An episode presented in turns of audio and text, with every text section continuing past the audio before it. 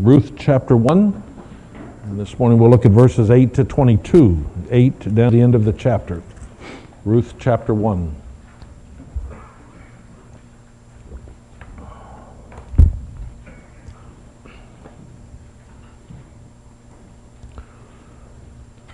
This week we've seen some more terrorist attacks. A uh, Christian missionary murdered in Lebanon, hotel bombed in Kenya, unsuccessful attempt to shoot down an airliner. For people who survive this trouble, life will never be the same. Some will probably be consumed with hatred for years to come. Some will spend the rest of their lives looking over their shoulder, trusting no one. While others may experience a new zest for life. Having looked death in the face, everything will now seem more beautiful in comparison. Whatever each person's response might be, the, the principle is still, this, is still true that trouble or adversity profoundly affects us. Ruth chapter 1, we're talking about Naomi and her trouble. The trouble that God had brought into her life. We started last week, heard about it. this week we'll see something of her response and in the process, hopefully, learn what kind of response the Lord wants from us. Well, let me read it. Ruth chapter 1, verse 8. Then Naomi said to her two daughters in law, Go back, each of you, to your mother's home. May the Lord show kindness to you, as you have shown kindness to your dead and to me. May the Lord grant that each of you will find rest in the home of another husband. Then she kissed them, and they wept aloud and said to her, We will go back with you to your people. But Naomi said, Return home, my daughters. Why would you come with me? Am I going to have any more sons who could become your husbands? Return home, my daughters. I am too old to have another husband. Even if I thought there was still hope for me, even if I had a husband tonight, and then gave birth to sons, would you wait until they grew up? Would you remain unmarried for them? No, my daughters. It is more bitter for me than for you, because the Lord's hand has gone out against me. At this they wept again. Then Orpah kissed her mother in law goodbye, but Ruth clung to her. Look, said Naomi, your sister in law is going back to her people and to her gods. Go back with her. But Ruth replied, Don't urge me to leave you or turn back from you. Where you go, I will go. Where you stay, I will stay. Your people will be my people, and your God, my God. Where you die, I will die, and there I will be buried. May the Lord deal with me, be it ever so severely, if anything but death separates you and me. When Naomi realized that Ruth was determined to go with her, she stopped urging her.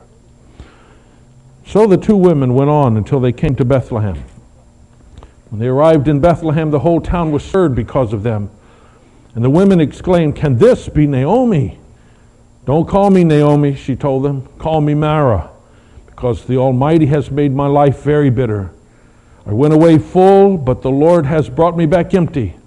Why call me Naomi? The Lord has afflicted me. The Almighty has brought misfortune upon me. So Naomi returned from Moab, accompanied by Ruth the Moabitess, her daughter in law, arriving in Bethlehem as the barley harvest was beginning.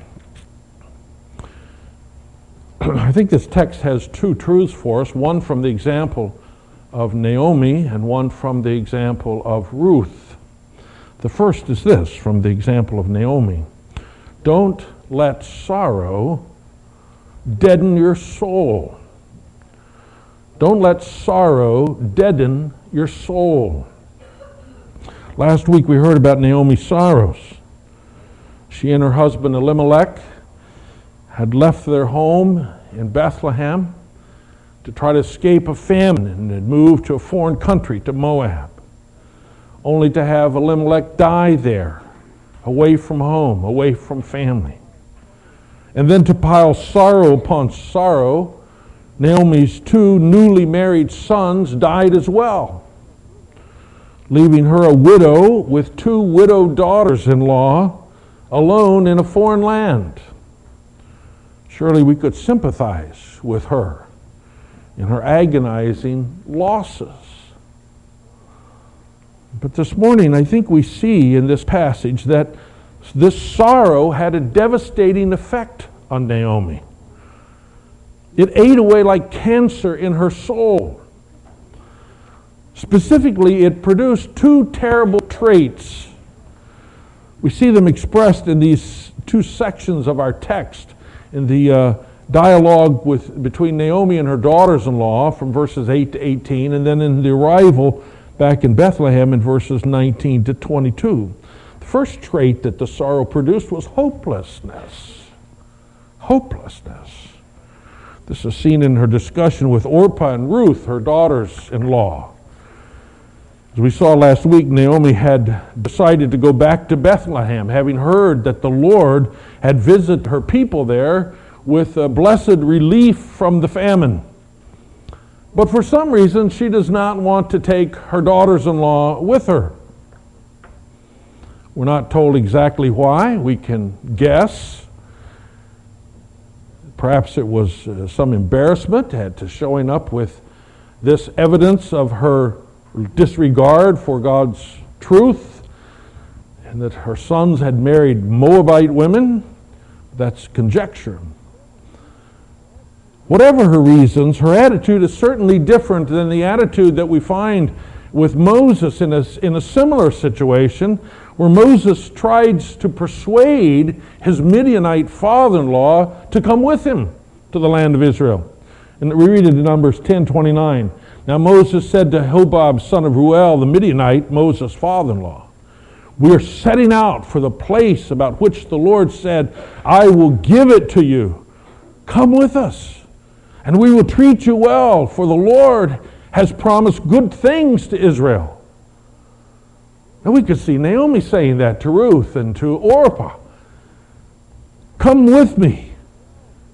We'll treat you well. The Lord has promised great things to Israel. Come be part of this. But that's not what she says. She says, Go back to your mother's home. Indeed, three times she tries to dissuade them from coming along? Where's the hope? That God is visiting his people and you're connected to this family. You need to be there too. Where's the hope? It's no longer there. Naomi's sorrow has deadened whatever hope she once had. Instead, Naomi's repeated concern is that these young women need to settle down and find rest in a new home. And she can't provide husbands for them. She has no more sons. And so she says, Go back to your mother's homes and remarry, marry a Moabite man.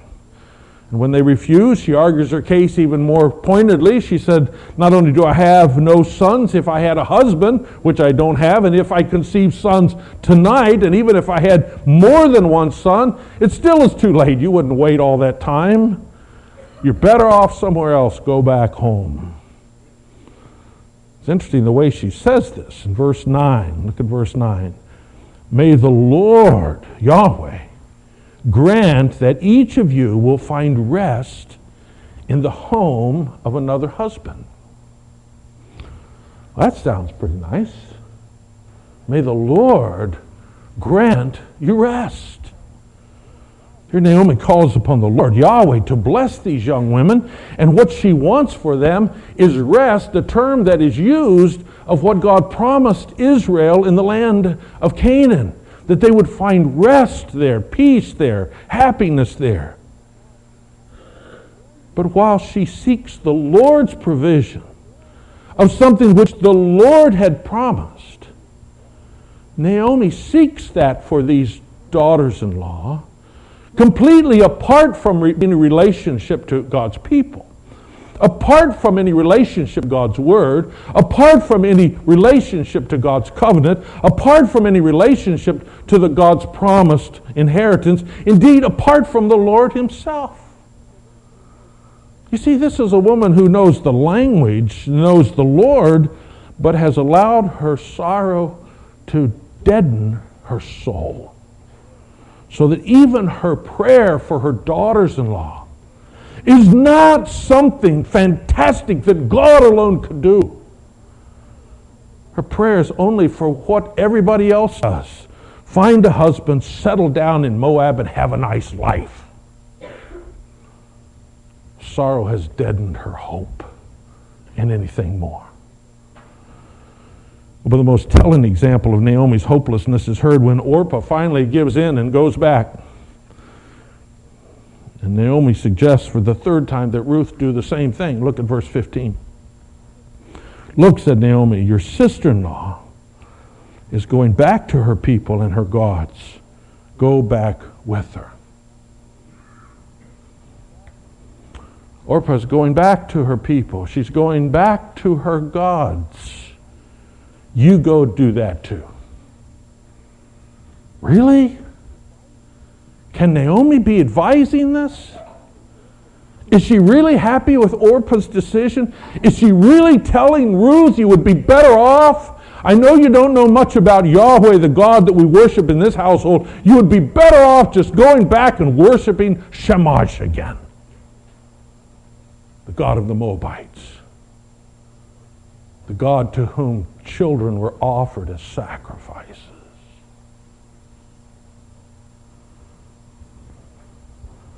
Naomi's sorrow has deadened her soul till she hopes for nothing better. Well, she speaks of the Lord, but she lives in this no man's land of hopelessness. But it's even worse than that. Naomi's sorrow has produced another trait. It's produced deep bitterness in her soul. We see it first showing up in the last part of verse 13. She says, No, my daughters, it is more bitter for me than for you, because the Lord's hand has gone out against me. You see, these young women were grieving too. These are young women in their late teens or early 20s at most, newly married, and now suddenly they've both lost their young husbands. They're in grief. But Naomi says, Oh, no, my situation's much worse than yours. Oh, really? Sounds like self pity, doesn't it? Why is it that my situation is so much worse than yours?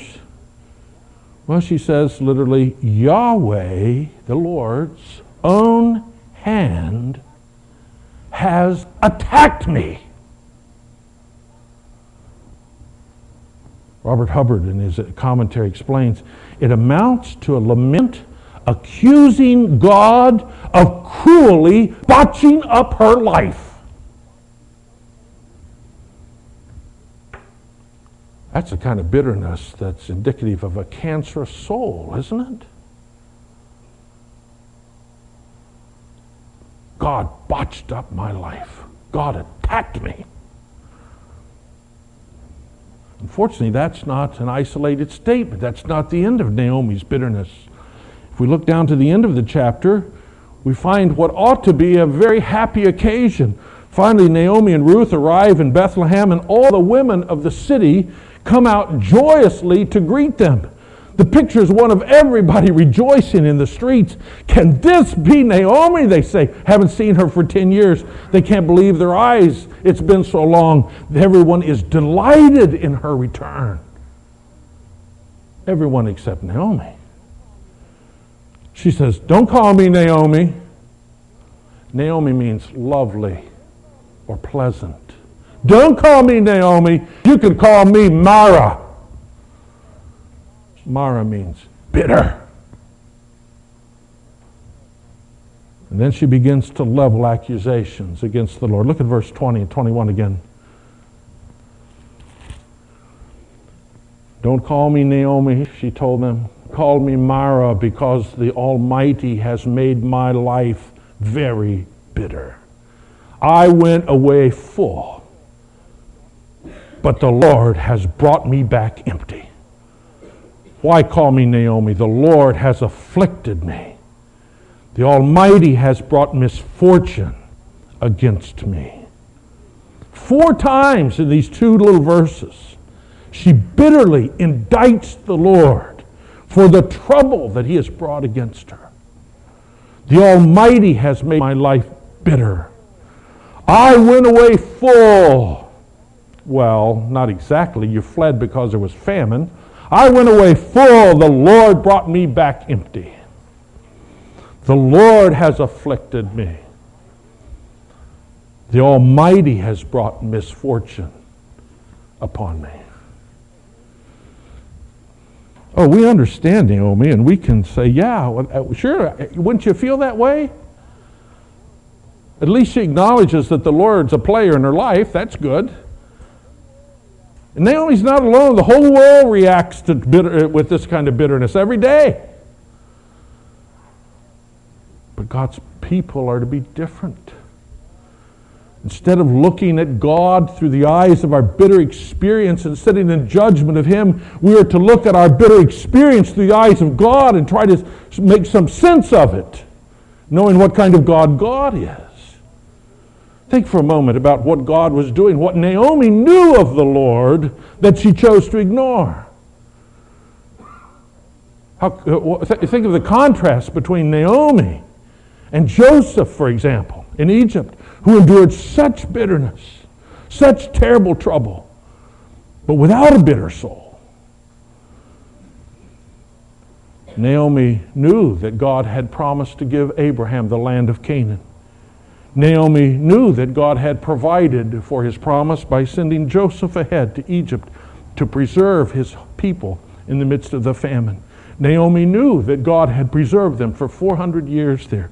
Naomi knew that God had heard their cry of distress when they became slaves and had miraculously brought them out of slavery. Naomi knew that God had preserved them for 40 years in the, in the wilderness and had given them his law and had revealed himself to them. Naomi knew that God had brought them into the land of Canaan and had subdued their enemies before them and given them the land that he promised to Abraham and his care had only begun. Naomi knew that right then, right then, uh, he was sustaining them in this terrible time of unbelief and disobedience, which was the time of the, of the, of the judges, that God was still showing mercy and raising up judges to deliver them. Naomi knew what God was doing. But unlike Joseph, who tried to understand then what could my trouble mean? In light of what God is doing, how could I see my trouble? That God is still sovereign. God put me here. God has a purpose for me. No, Naomi didn't do that. She sat in judgment of God because all she could see was her trouble. And the truth is, God wasn't done with his wonderful plans yet. For right then, he was uh, bringing about a king named David who would bring about uh, the, the, justice and the show the mercy of the Lord in building the kingdom. And under his reign, Israel's boundaries would grow to the full extent promised to Abraham. Even that would not exhaust God's promise, for out of the line of David, he was bringing forth a Messiah named Jesus who will rule the whole world and remove the curse of sin and bring righteousness. The Lord's doing wonderful things. In the midst of which, here's Naomi in her trouble, and you in your trouble, and me in my trouble. But she's not delighting in the Lord and trying to see what his plans have to do with her. She's not trusting that he's on the throne even though things look bad. She's not believing that he is able to work all things for her good pur- for her, her good and for his good purposes. No, she's feeling sorry for herself. She's living in hopelessness even as she speaks of the Lord. And she is blaming God for all her troubles. Dear people, don't let sorrow deaden your soul. That's what Naomi did. Naomi knew the Lord. Naomi believed that the Lord had visited his people, and Naomi had committed herself to come back to return to the land of promise, the place of God's promise. But Naomi had no joy in the Lord. Her heart was only filled with darkness. And you see, you and I are no different than Naomi. When we ignore the Lord and His Word, our hearts are unprepared to deal with trouble, just like hers was. And when sorrow comes and when grief overwhelms us, we too face a crucial test. Will we run to the Lord and seek His comfort and view our experience from His perspective, knowing that He is true and He is gracious and He is loving and He is faithful and He's still in control? Or will we look through the lens of our bitter experience and shake our fist in His face and say, I hate you for this. How can you do this to me? Don't let sorrow deaden your soul. Well, in the midst of all of that, we have Ruth's response, which is completely different, which brings us to our second point. If the Lord is God, trust Him. If the Lord is God, then trust Him. Recently, uh, there's been a lot of talk about paradigms and paradigm shifts and thinking outside the box. We kind of hear that kind of language these days. Paradigms are the the lens through which we see things, it's the way we understand reality. But that, uh, while it helps us organize our thinking, it also, our paradigms filter out everything that doesn't fit our version of reality, doesn't fit what we think, our way of thinking. Consequently, it's been observed that new discoveries of great magnitude are usually made by younger scientists or by scientists working outside their normal field who were able to think outside the box, who weren't limited by a long commitment to a certain kind of way of thinking. Now, maybe that explains the difference between Naomi and Ruth here. Naomi, like some of us, had known the Lord for her whole life. She knew lots of facts about the Lord. She had undoubtedly worshiped the Lord. She knew the routine quite well, I'm sure. She, her soul had be, but her soul had become deadened by her trouble. So God had become someone that you talked about, that you made reference to, that you believed in, but who offered her no hope and inspired no bold faith. He was just there. And he appeared to be against her right now. Everything that happened, she saw through that certain grid. Naomi, on the other hand, knew very little about the Lord. She probably knew only what, uh, Ruth, on the other hand, knew very little about the Lord, probably only knew what Naomi and uh, Elimelech had taught her, and they don't seem to have been the kind of people who were very concerned to teach her. But neither had she become cynical by measuring God against her expectations and her bad experience. And so when Ruth comes to believe that the Lord is true, what does she do? Well, she simply trusts him. It never seems to occur to him that that presents her with an impossible situation. She just trusts him. If the Lord is God, she'll trust him. And that's what we see in the middle of this section, verses 16 to 18. Ruth's wonderful response. Let me read it again. Ruth replied, Don't urge me to leave you or turn back from you. Where you go, I will go. Where you stay, I will stay. Your people will be my people. Your God, my God. Where you die, I will die, and there I will be buried. May the Lord deal with me, be it ever so severely, if anything but death separates you and me. Remember, Naomi had been urging Ruth to return back home to Moab. Here, the third attempt, Ruth digs in her heels and says, Don't talk to me about this anymore. No more pressure. And then, with this wonderful, poetic, majestic language, she states her faith. She makes a commitment to Naomi. Where you go, I will go. Just the opposite of what Naomi had been urging. Naomi said, Go back, go back, go back. She says, No. Where you go, I go. Where you stay, I will stay. In other words, wherever the future takes you, you can look right over here. I'll be right there beside you. That's where I'll be. Your people will be my people, and your God, my God. This is in direct contrast to Orpah, who had just returned to her people and her gods. Ruth says, No, Your people are my people. Your God is my God. Ruth is renouncing her ethnic and religious roots and adopting those of Naomi. Her relatives would now be the Israelites, not the Moabites. Her God would be Yahweh, not Chemosh. Robert Hubbard describes it well. One must not minimize the sacrifice and the pain involved, he writes. Whatever her motivation or her knowledge of Yahweh, she willingly abandoned her family, her familiar surroundings, and her religious traditions. She took on the uncertain future of a bitter widow in a land where she knew no one, enjoyed few legal rights, and given the traditional Moabite Israelite rivalry, faced possible ethnic prejudice. Such was the character of this young Moabite widow, a character to be emulated. Oh, but it didn't stop there. Where you die, I will die, she says. So it's not a temporary thing. I'll stick with you for the few years you have remaining, and then I'll go back to Moab and resume my life. No, where you die, I will die. Ruth intended to live out her life in the land of Israel, serving the Lord God. Where you are buried, there I will be buried. Even when she is gathered to her people, as they said in the Old Testament, the people with whom she would sleep in death would not be Moabites, they would be Naomi's people, the people of the Lord God, the Israelites. In fact, to confirm her commitment, she swore an oath by Yahweh.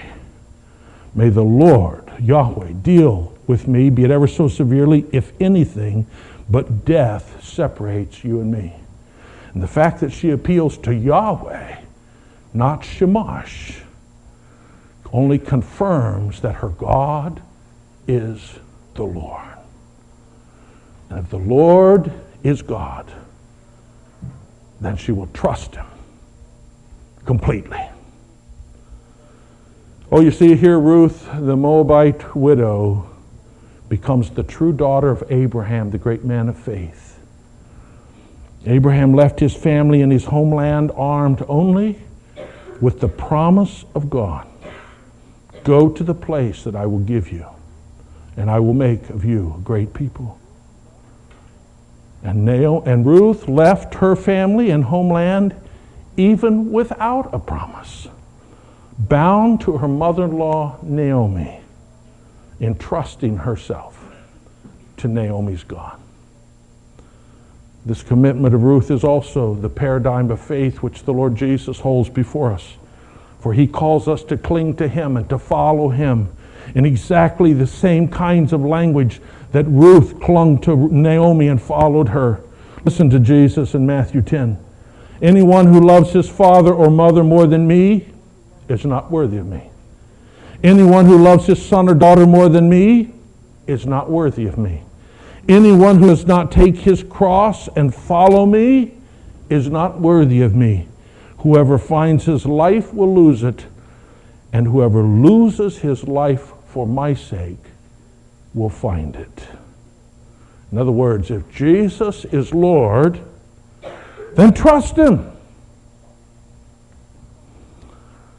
This morning, I want to challenge you who know so much about the Lord, but have so little boldness to dare to trust Him. Is the Lord God? or isn't he? Is he sovereign or isn't he? Is he in control or isn't he? Is Jesus truly alive, risen from the dead, or isn't he? Is Jesus the King of kings and Lord of lords, or isn't he?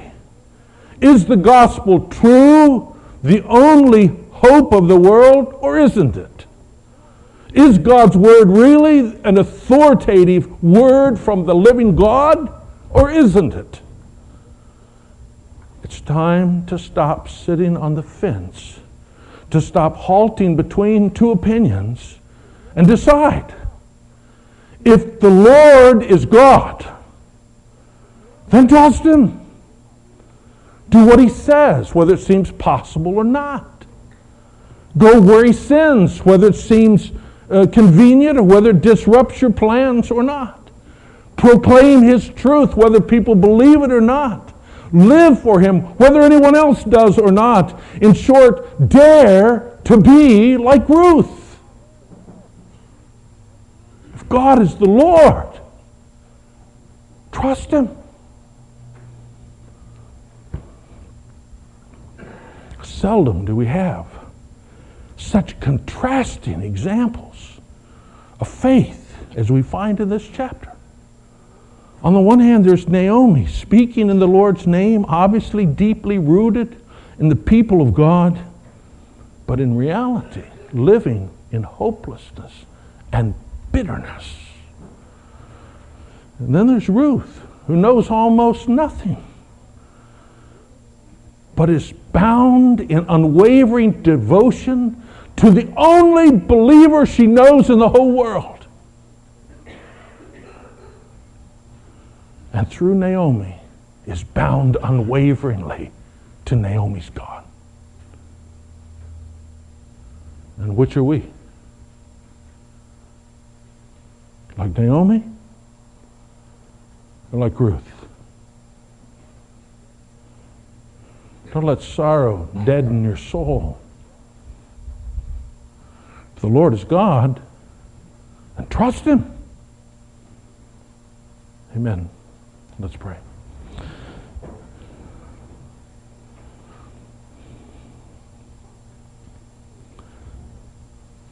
Oh Lord, it's encouraging to read about people who lived out their lives in the real thick of the struggle of this world.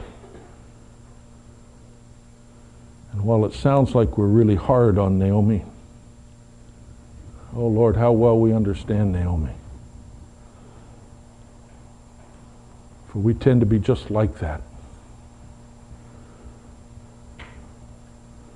Lord, I thank you, though, for the radical, simple, straightforward devotion that we see in Ruth that reminds us of the kind of faith that you expect us to have if we really know you, the living God. Help us, Lord, in our trouble. Most of us don't know how we would respond if we faced such sorrow as Naomi faced. But Lord, we want to have bold faith. We want to be pleasing to you, and we want to guard against a bitter heart and hopelessness and cynicism. Lord, we want to try to understand our experience in terms of what we know about you and not to put you on trial because of what we know of our experience. Help us, Lord. Only you can give us such bold and living faith. We ask that you would do so. In Jesus' name.